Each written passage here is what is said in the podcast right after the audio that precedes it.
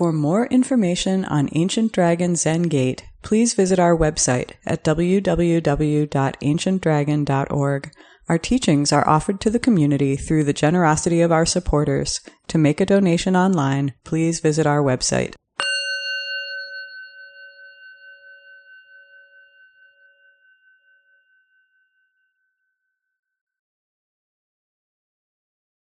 All my ancient twisted karma from beginningless greed, hate, and delusion, born through body, speech, and mind, I now fully avow. All my ancient twisted karma from beginningless greed, hate, and delusion, born through body, speech, and mind, I now fully avow. All my ancient twisted karma from beginningless greed, hate, and delusion, born through body, speech, and mind, I now fully avow.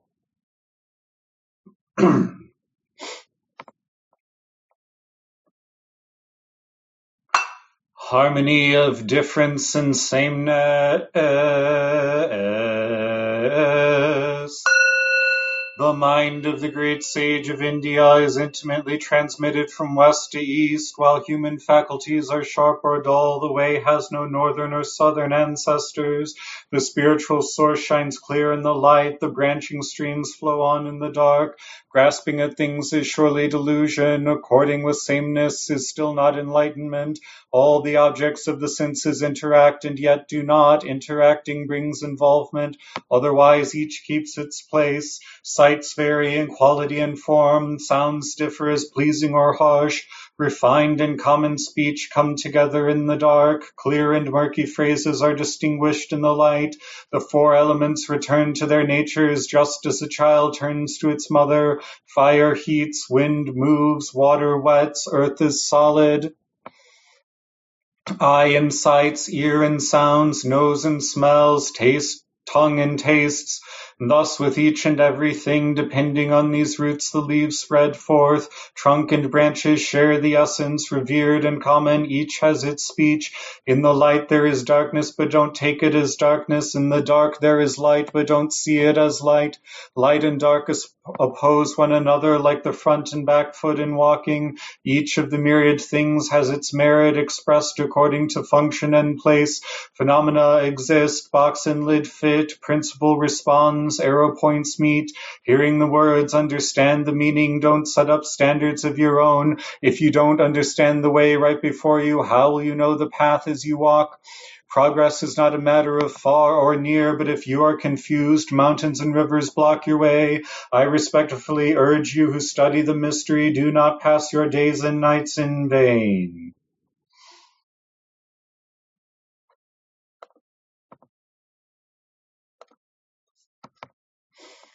May all awakened beings extend with true compassion their luminous mirror wisdom. With full awareness we have chanted the harmony of difference and sameness. We dedicate this merit to our original ancestor in India, great teacher Shakyamuni Buddha. Our first woman ancestor, great teacher Maha Prajapati our first ancestor in China, great teacher Bodhidharma. Our first ancestor in Japan, great teacher Eihei Dogen. Our first ancestor in America, great teacher Shogaku Shunryu. The perfect wisdom Bodhisattva Manjushri to the well-being of all those afflicted with ills, and to peace pervading for all peoples of the world. Gratefully we offer this virtue to all beings. All Buddhas throughout space and time.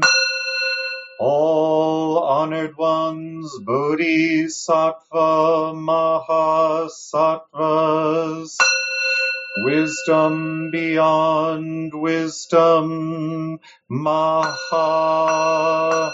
Prajna Paramita.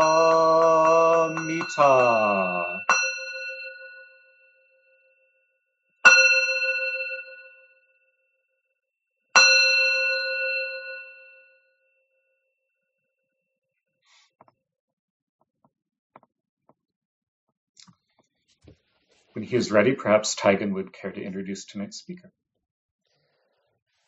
Okay, uh, I think our speaker tonight needs no introduction, but uh, Hogetsu Laurie Belzer um, is one of our priests at Ancient Dragon Zen Gate and one of our practice leaders. And um, yeah, um, thank you, Hogetsu, for speaking tonight. Thank She's you. also also one of the founders of Ancient Dragon Zen Gate. and the beat goes on. Uh, so, uh, welcome, Bodhisattvas. Thank you all so much for coming together and gathering our hearts and our minds. In Chicago, it's a dark, cold, and slippery time of year. So, you know, once again, we're finding our way it's a good thing Zen talks about the way a lot because we're constantly finding it. And we're finding our way again in this uncertain territory of the pandemic. You know, uh, we're gathering together now, you know, as one practice body in, in the cloud, in Zoom space. Once again, uh, we've had to uh, move away from meeting in person due to the our need to respond to take care of ourselves during the pandemic. You know so when the pandemic began you know what it was it march 2020-ish at least that's when some people woke up to it. I was amazed at how quickly our sangha ancient dragon zen gate moved to the cloud. You know that we just figured out a way to come together in this cloud space um, when we could no longer sit together in our physical space and share the Dharma.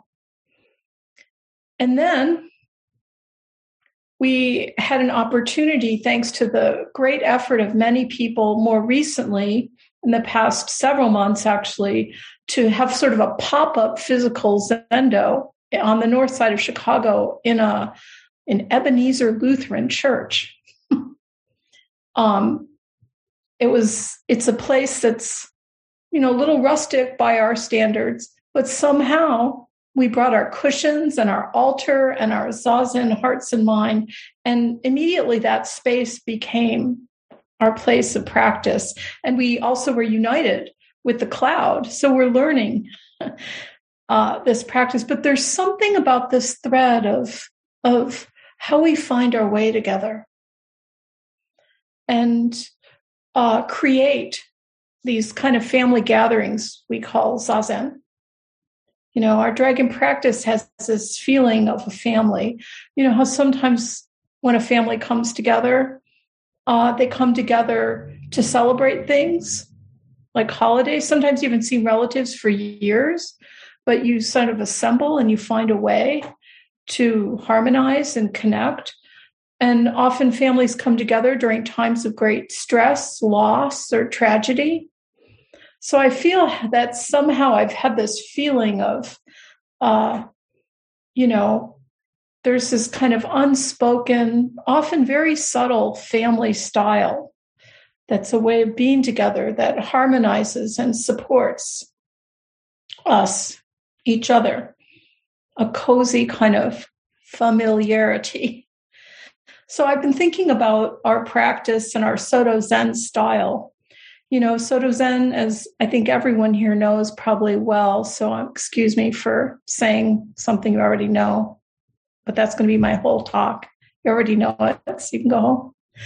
Um, you know, our Soto Zen is a Japanese tradition traditional Zen practice that has roots in China and, of course, all the way back to Shakyamuni Buddha in India. But our particular school has this kind of flavor of Japanese uh, history and practice.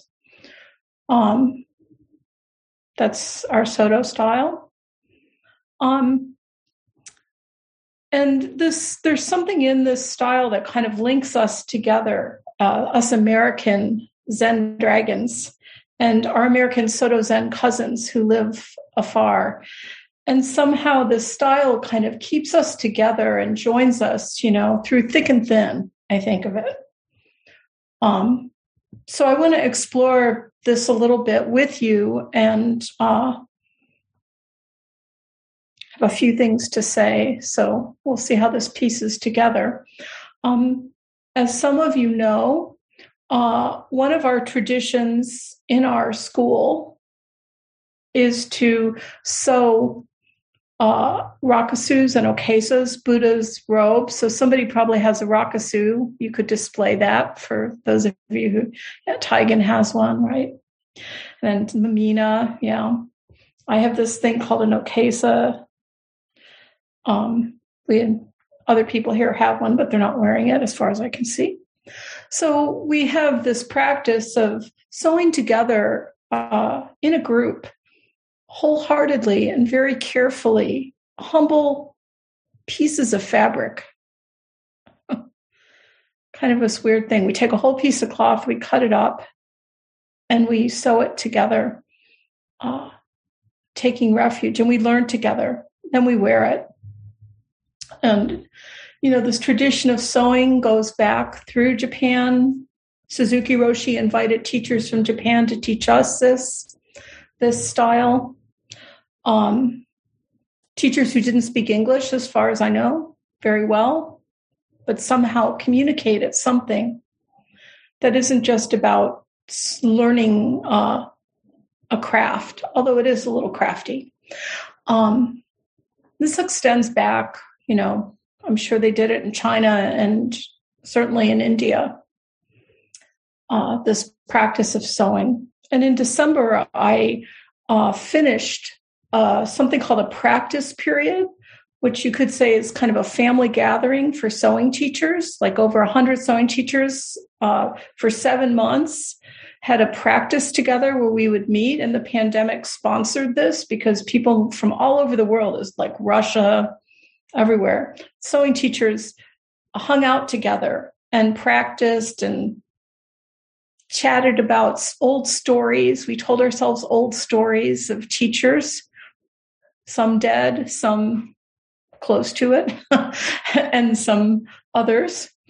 Um, and our own stories of our practice together and mistakes we made or hilarious things that that we did. Um, and there was a surprising thing that happened at the very end. After the whole practice period was pretty much over, the very last thing we did was a ceremony, a memorial ceremony for broken pins and needles. So um, maybe Wade could screen share the box of pins and with the little piece of cloth. So there's a screen share, and I don't know if you can um, size it up a bit, but you see that piece of fabric, yeah, is just like a scrap of fabric. And I placed a box of old broken pins and needles that I'd been carrying around with me for probably 10 or 15 years, you know, and, met, and all sewing students who've sewn with me probably uh, contributed to that little box. And I put it, I wrapped it in the cloth with that little piece of twine and I put it in the mail and I sent it to a woman named Fiona in Minnesota. Okay, so you can uh, maybe then put up, uh, Wade, if you could please uh, uh, show us the picture of the altar. So I sent that little package to Fiona uh, and Fiona was uh, was going to conduct this ceremony for us, which is originated in Japan. And I think this kuyo, this word, I don't know, Taigen probably knows everything about it, but I don't know much about it. But I read that it's uh, it's a translation in Japanese of the word for puja, which is to make an offering. But there's all sorts of things. People in Japan make offerings for like old cell phones and stuff like this. But in our little Zen way, if you see that altar, and it might be, I don't know how it looks on your screen, but in the center is a round blob of tofu. And in that tofu are these pins. And the reason that the pins are put in and needles are put in the tofu is to allow them to rest because they've been working so hard for so long, uh, going through rough fabric and dealing with our hands.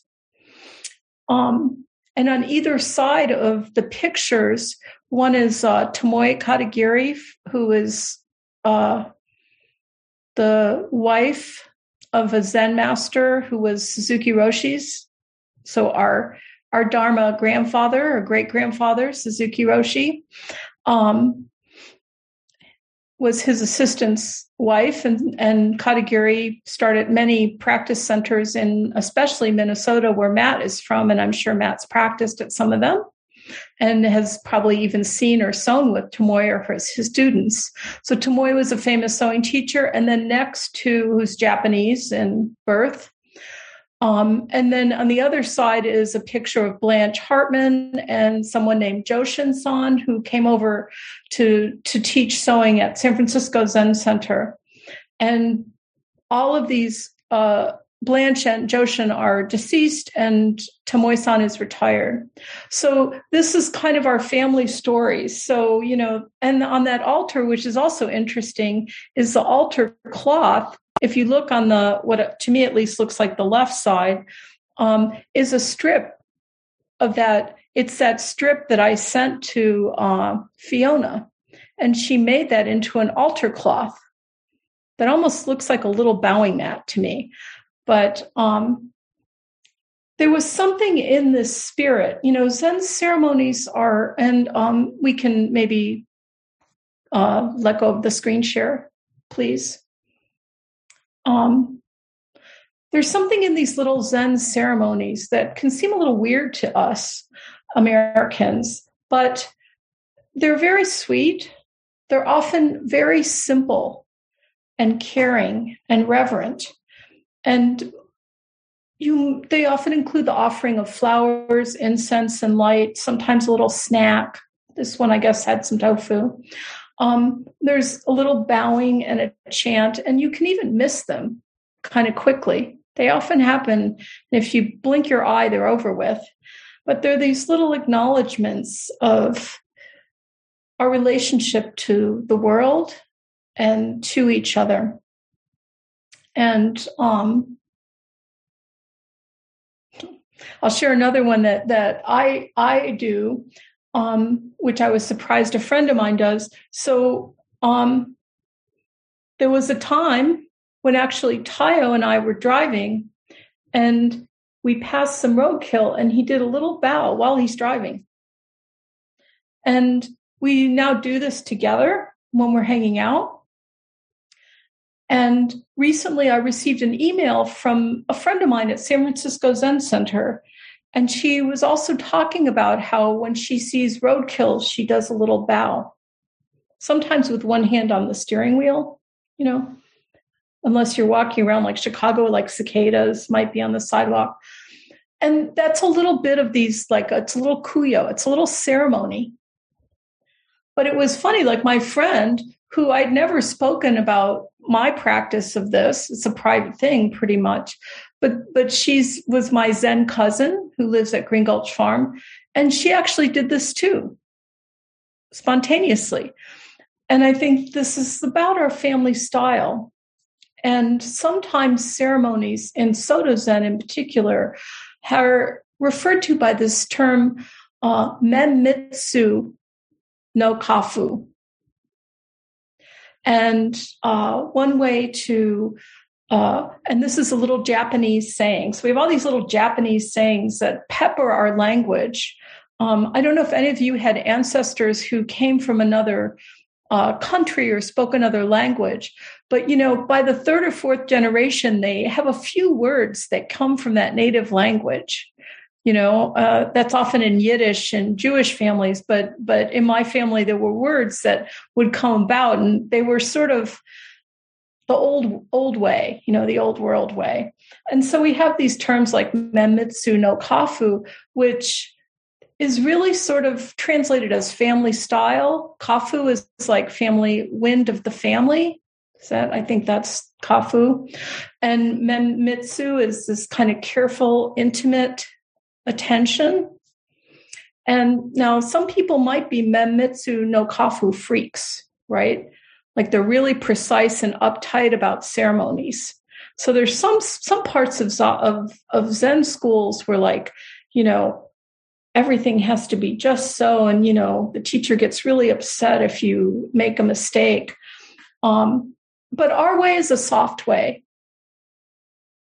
In in our suzuki roshi line as well so I think that this is an aspect of our family style, though, is in some ways caring for things. And this isn't just a ceremony for broken pins, but it's also how we eat, how we sew things, how we settle into our Zoom windows. Today we cared for each other, calling on each other, um, coming together, listening to each other, being together. This is our Menmitsu no Kafu way, uh, the family style. And, um, you know, it can be how we approach the counter at a grocery store or how we open the door.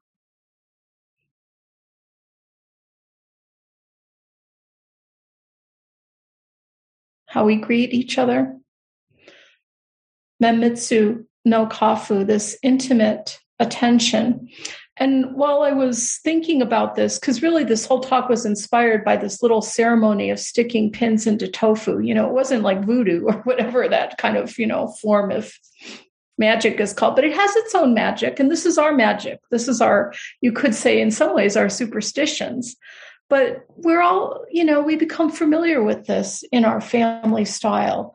So it's kind of like, you know, the way people set the table for Thanksgiving or who brings what, uh, you know, who brings the cranberry sauce, who brings the tofu.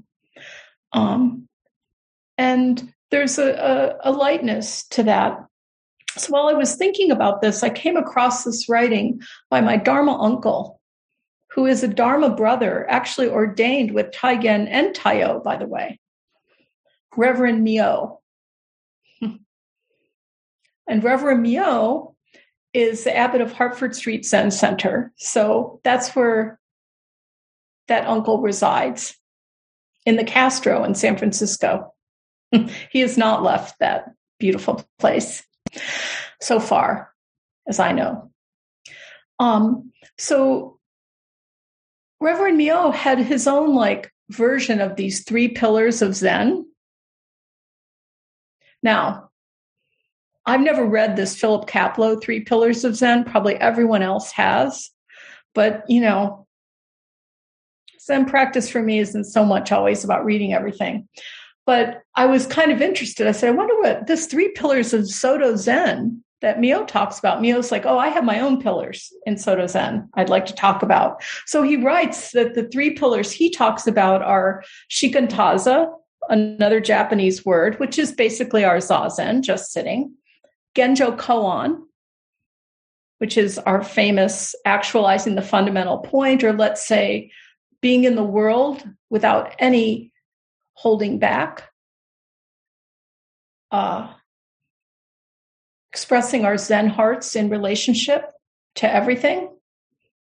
Sometimes somebody like Taigen might say expressing suchness, things as it is, practice without delay. But, you know, I want to focus on the third pillar, which is another Japanese term that I just mentioned, Menmitsu no Kafu. And Myo writes this. Myo writes, Menmitsu no Kafu. In this expression, the character mitsu means cotton. and men means close, intimate, dense, or secret. and ka is family, and fu is wind or manner or family style, as I say, are kind of, you know, how like this just came into my mind, but like there are houses of fashion. Like Lady Gaga had the House of Gaga as her uh, fashion house, you know. So we have kind of a, a house, our own house style, you know, our own house style. And there was house music that Taigen talked about yesterday from the chant, the jewel of this mirror samadhi. But Myo, Reverend Myo, Uncle Myo goes on and says, taken as a whole, this expression means a close, intimate family style, as intimate as the threads of finely woven cloth. So each thread is separate, but it's so close. Um, so the forms that we have in Zazen, the forms that we're creating in our uh, Sangha here in the cloud, and when it's in the cloud and in person, and when it's in person, all that is this uh, finely woven fabric that's so close. Um, Myo goes on and says a household animated by this principle is characterized by attention unstintingly say that word three times unstintingly uh, paid to the connections among people and things. And this it is this that largely animates soto zen training both inside and outside of training halls. Carefully dealing with even the most mundane aspects of daily life such as cups and saucers rags clothing trash bins. Uh, it is the arterial connection between shikantaza, our zazen, as encountered on the cushion, and our workaday world where our bodhisattva vow unfolds. I thought, that's pretty good, Uncle Myo. Thank you for that. Uh, so, uh, so this is the spirit of Menmitsu or intimate attention that this uh, Kuyo ceremony of broken pins uh, is about. It may seem simple, it may seem almost even indulgent to care about a pin when there are so many things to care about in this world. But I think if we can't care about our broken needles or bow to beings who met violent death on the side of the road, um, how do we have a chance for peace in this world? So um, it is traditional at these little ceremonies to read a text in this ceremony, like for the broken pins and needles. And this is uh, Fiona's words, which I thought were really beautiful and again relate to this style we have of coming together in practice. So Fiona, at the ceremony, after we did some bows and offered incense, stood in front of our little blob of tofu with pins and needles and said this statement things bend and things break. It is their nature, the nature of things. We too often bend and break in living, but this is not the end of the story. And this is that is not the whole story in our bending and our breaking are coming together again. Our story is created and told, and we are more beautiful for having been broken. Our story is not made to be hidden. In parenthesis, this whole story that we call our practice together. this our story is not made to be hidden. The needle of practice carries the thread of Buddha's teaching through all of us singing the song of connection, realizing this wild and beautiful patchwork of bits and pieces that make us beautiful and whole. So, this is the harmony of difference and sameness. This is the Sandokai. This is our family style of taking care of things. You know, Suzuki Roshi, in his commentary on this Sandokai, which we chanted, something like branching streams flow in the darkness. but in that, I think it was really the first time I was aware of this term, uh, Menmitsu no Kafu. But Suzuki Roshi said something like, um, This is a very, a Menmitsu no Kafu, a very careful and considerate style. And then he offers, it is to realize the great mind that includes everything and to practice accordingly. So, this is the fragrance of, of our Buddha way of realizing the great mind um, and practicing accordingly. And it doesn't have to be stuffy or uptight. And if it's stuffy or uptight, that's cool too. You know, um, but this is our way of taking care of our lives, the people we love and don't love, of everyday objects, and intimately meeting each other in this way, this very intimate way. We're all in our houses. Uh, nothing is hidden here. And, you know, this is how we take care of everyone and everything without making them into objects to be used, uh, but to make them into jewels.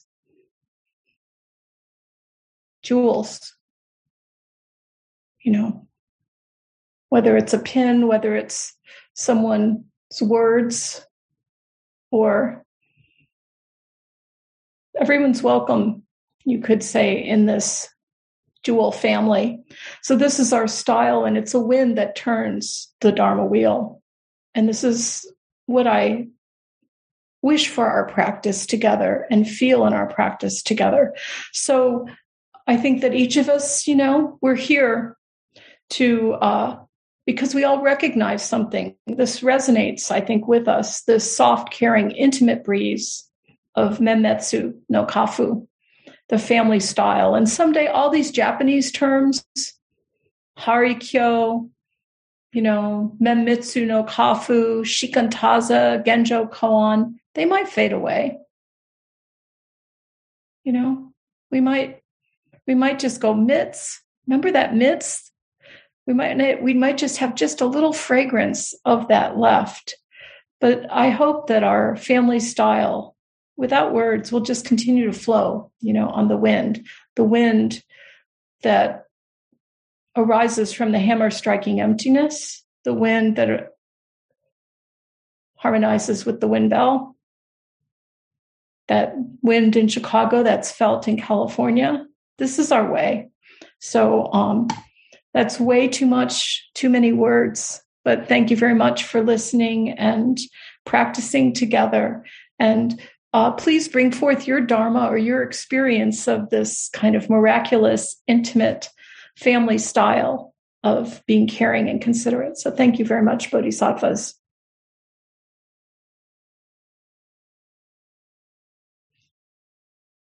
Your comments are welcome.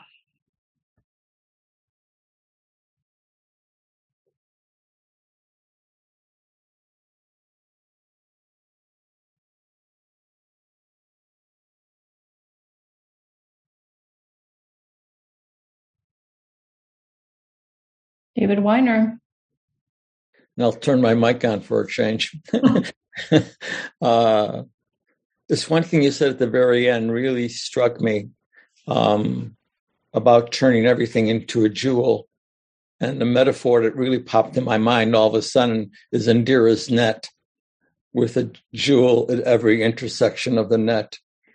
And that we're all one, that we're making this we're, we're bringing everything into the net and seeing it all in the net. And I think that that's such a a beautiful thought, a beautiful way of looking at things, bringing it all, making it a jewel, and that net sense, bringing it into the net. So thank you for that. Thank you, David.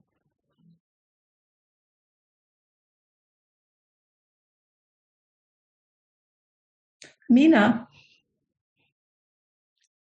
That was such a warm talk. I feel um, I'm very grateful for it. And um, I was struck by something you said at the end. Um, I think caring for those we love and don't love. Um, and I think you've um, also just given me a way to see or, or think about what the last two years have been um, and what practice has been within it.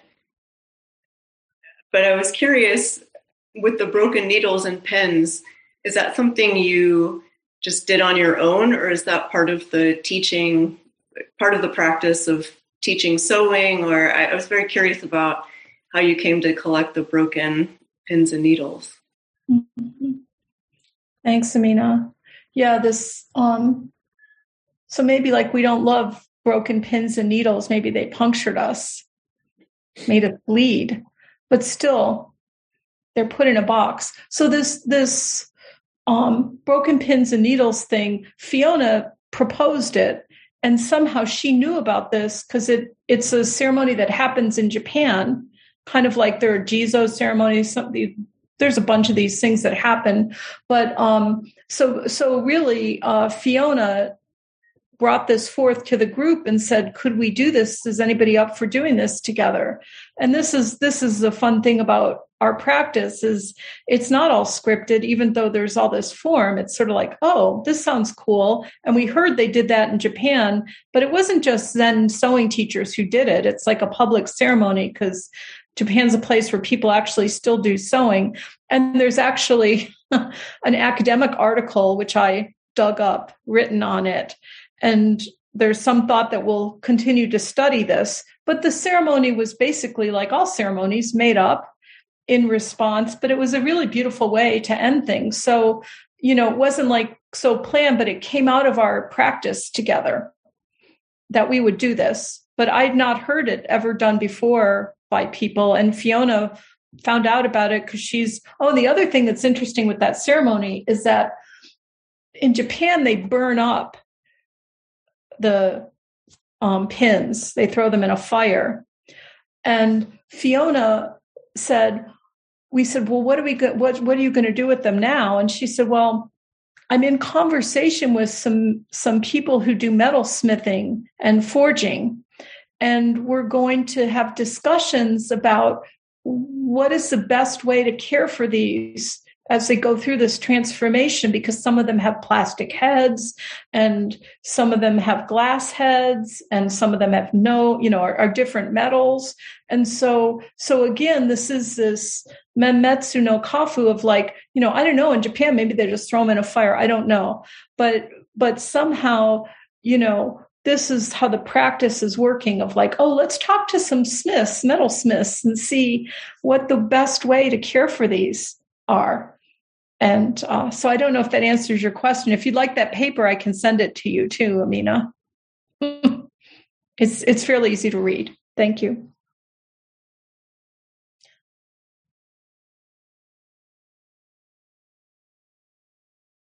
David Ray.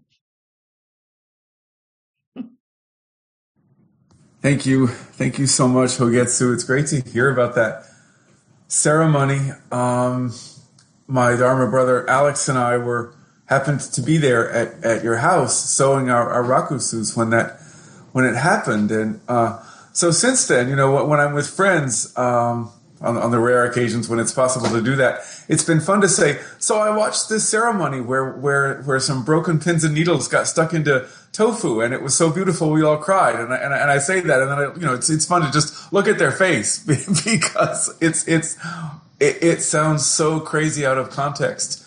And so this is a question that I have, and this, this has been a question that, that I've been thinking about for weeks now is this question of devotion and why we have devotion in Soto Zen. And when I say devotion, I mean like we have these forms that have, we have these rituals that have the form of worship. They resemble ceremonies in Hinduism and in Abrahamic religion where you know where we're trying to get a, a, a, divinity to do something either give us something or not zap us or not make it stop raining or or, or something like that and it's interesting to me that that you know uh, I mean I, I and I love the forms I love to offer incense to to the uh, a statue of guanyin that I'm looking at right now.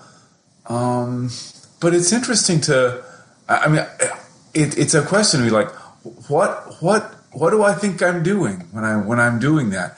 I was reading about uh, I was reading about bowing in in Zen Mind Beginner's Mind this morning, and he talks about great mind there too. So maybe maybe that's part of the mystery, but it, it's it's a question for me still about devotion, why we have it. It's good that it's a question. Well, it's all made up to begin with. Um, and many of it that's kind of the the leftover wind of the family or the wind that continues is this you know like some people are like oh if i do this i'll get some extra merit and then i'll be reborn in some heaven realm someplace.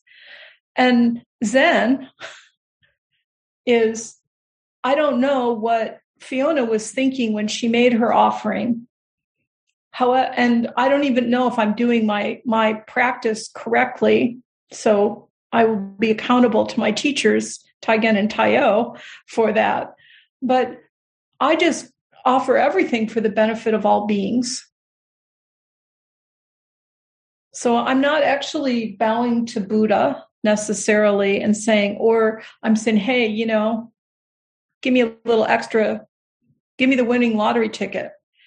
You know, we already have the winning lottery ticket. And so, but this question is yeah, we can make everything up. So holding these forms lightly and they're just something to do. It's a small human effort. We can never express perhaps enough gratitude to the world. So we make these little efforts. Uh, and you know i'm sure there'll be many dissertations written on where all these things came from but i think they actually come from the human heart from this secret intimate place and metsu ed you have a comment? Oh sure. Thank you. Thanks. um, like you know hollywood square so. It is. But um, and to what David was saying as well, I mean, I th- thank you so much for your your your talk, and Amina had suggested its warmth. Absolutely, um, there is.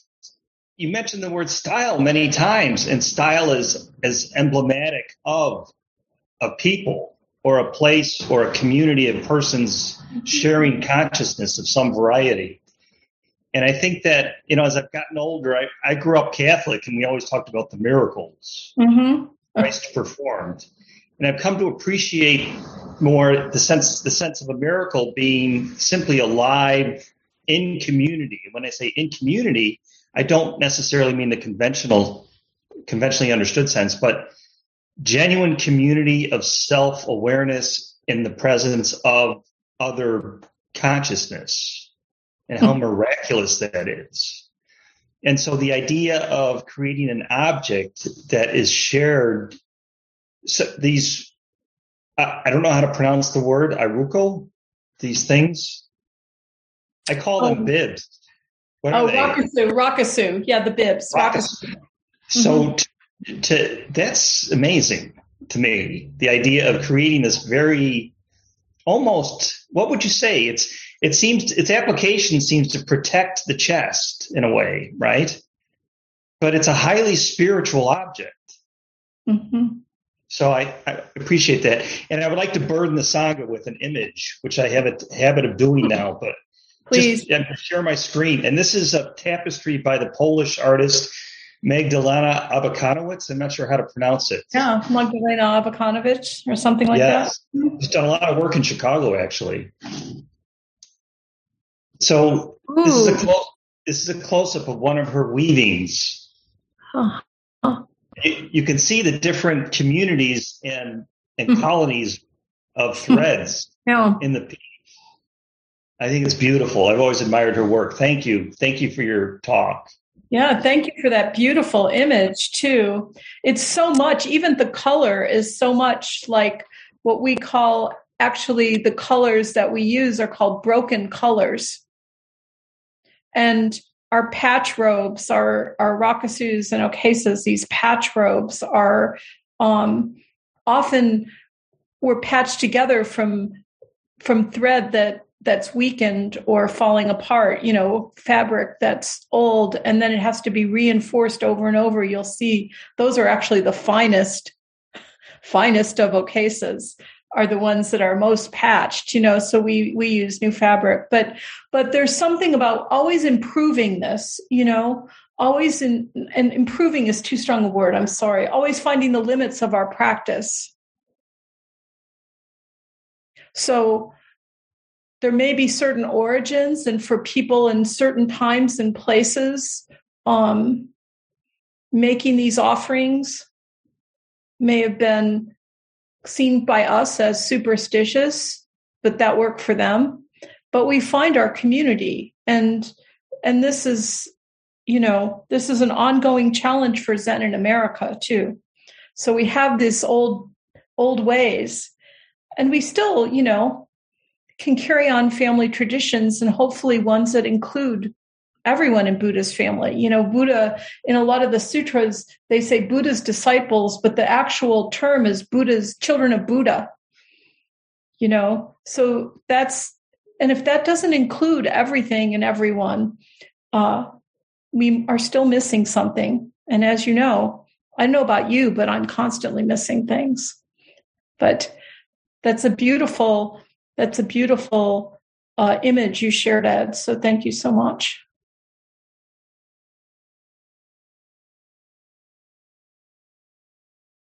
Matt from Minnesota. yeah, thank you so much, Hogetsu. Um, Mometsu no Gakko, how do you say that? Memetsu mm-hmm. no Kafu. So Ka Mometsu is no and Fu oh. is wind. Fu, okay. Uh-huh. I thought of a couple things when you were talking about it. It's such a beautiful practice, and I didn't have a name for it, and now I have a name. But I remember my first sesshin I did um, at Dharma Field, which is where you had your ceremony, mm-hmm. and uh, I was serving uh, during the oryoki meal, and you wash your bowls and pour all the water into this bucket. And I brought it downstairs into the kitchen. I dumped it down the drain. Like, no, I know. Look at Tiger's face. I, I didn't know. It was my first time and of course you're supposed to carry it out and um, pour it you know by a plant or a tree. Um, i'm not sure the reason but that's it's just more intentional. I thought this is inefficient but very grateful. And so this practice is inefficient right? And i think that makes it wonderful. And it's very mindful. And and of course now every time i do that before the pandemic it was very special. It would add to the sesshin. Everything in sesshin feels like that what you're talking about, right? It's very carefully done and really special. You know, at MZMC, which Katagiri um, founded, um, mm-hmm. um, we added on to our building a year ago, and there oh. was a big tree in the backyard. I don't know if it was oak or maple, but they chopped it down and they took the wood from it. Killian, who um, studied with Paul mm-hmm. in uh, California, took that tree and first of all made an arch um, around our uh, the entrance to our zendo. So there's the tree is there, and then he took two pieces of the trunk and made a gate um, across the sidewalk behind. And then this other guy took some of that wood from that tree and started making writing pens. So that tree is like living on in so many different ways. And I thought that kind of points to what you're talking about, you know, this sewing practice, all this stuff that's very inefficient but that's not the point. It's like efficiency. So mm-hmm. it's such a different way of looking at things compared to like the efficient american culture you know? So thank you for your talk. Thank you matt. I mean that's you know all of these but this this doesn't this isn't just like this practice of you know that you describe of like it's pretty efficient to use all the tree it seems to me you know?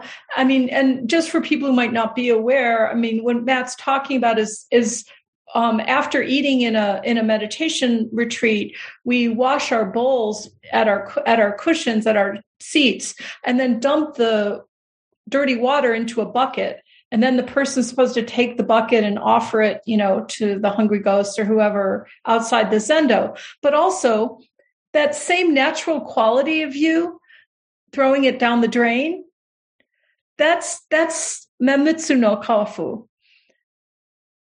you know, Suzuki Roshi, I read something he wrote and he said, you know, yeah, there's this guy whose leg was hanging over the altar. And that's Menmitsu no Kafu. and so so there's something i feel that you know it's these forms help us wake up but also when we leave the zendo do we just run over people you know they're little training wheels you might say that when we're actually in the real world because humans were such monsters you know um, that maybe when we meet someone on the street or we see something that is causing harm, that we'll know how to meet it with that same way in which you hold the bucket or hold the needle or put the needle, the broken pin into tofu. So you bring up something really wonderful. It looks efficient, but you know, especially us Americans, we're used to just everything being disposable. And so look at now the mess we're in. And this is on many levels. This is around people, the way our culture has used people and uh, as objects. And so we are, our style here, our family style, hopefully will support uh, some kind of healing. And I'm happy to hear that that tree is being loved and living with your Sangha in Minnesota. Thank you so much, Matt.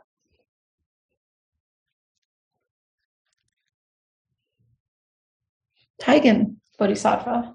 Just another example, I guess, a story about Suzuki Roshi when he would go shopping.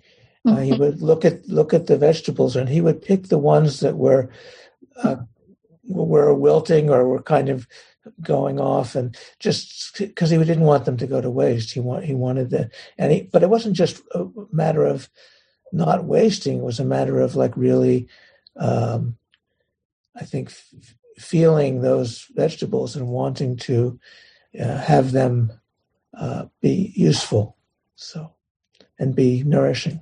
Yes, wonderful. And I think you bring up a wonderful point about it can't be faked. Like it's not like, oh, I'm going to be a good Buddhist, so then I'll take care of this rotten vegetable. You know, it's the feeling of uh, that comes about in your body and mind, which I actually think is this feeling we already know. This is why we practice. And we also know that we want to, to do that every minute, every second, every instant of our life. And we know the, that it's not so easy to do, especially in a culture that uh, objectifies as a way of life this is our our great challenge, I think, bodhisattvas. But we're we're learning this together. We share our stories, like Taigen's story of Suzuki Roshi or Matt's story, and this becomes our lore, our song lines.